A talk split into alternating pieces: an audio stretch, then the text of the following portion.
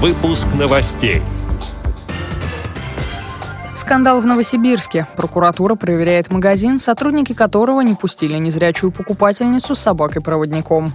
Во Владивостоке проводят экскурсии по картинной галерее, адаптированные для незрячих посетителей. Россия стала лидером по количеству медалей на Кубке мира по дзюдо спорта слепых. Далее об этом подробнее в студии Дарьи Ефремова. Здравствуйте. Здравствуйте. Прокуратура железнодорожного района Новосибирска начала проверку инцидента, который произошел на прошлой неделе в продуктовом магазине. По сообщению портала ngs.ru, незрячую покупательницу выгнали из магазина из-за того, что она пришла с собакой-поводырем. В интернете уже появилось видео случившегося, однако звук камера не фиксировала. На ролике видно, как незрячая девушка с собакой в шлейке и опознавательными знаками зашла в магазин, и работники торгового зала начали с ней о чем-то говорить. Чуть позже в разговор разговор вмешалась одна из покупательниц возле кассы. Спутница незрячей девушки ушла вглубь магазина за продуктами для незрячей посетительницы, а сама девушка осталась стоять с собакой у входа. После этого в зале появилась товаровед, которая тоже вступила в разговор с незрячей девушкой. Директор магазина уточняет, никто ее не выгонял и не пытался это сделать. Собачка, она без намордника была. Вот мы обратили внимание, а у нас продукты лежат низко. Вы нам скажите, говорим, мы вам все подадим расскажем про товар. Никто ей не нагрубил. Конец цитаты. Как сообщили в прокуратуре порталу ngs.ru, проверка только началась, и сотрудники прокуратуры просят откликнуться девушку, которая помогала незрячей покупательнице и стала свидетельницей инцидента.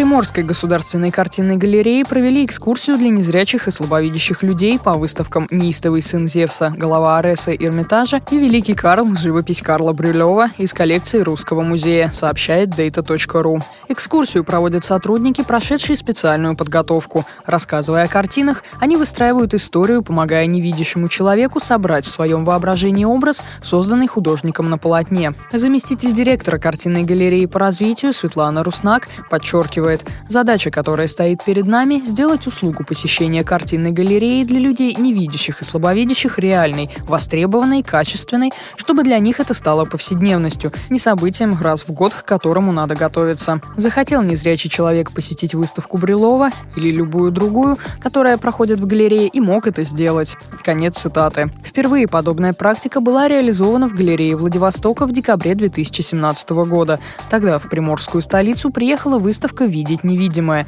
На ней были представлены объемные копии известных картин, которые можно было изучать тактильно. Сейчас Приморская государственная картинная галерея приглашает посетить выставочные залы всех желающих, имеющих инвалидность по зрению.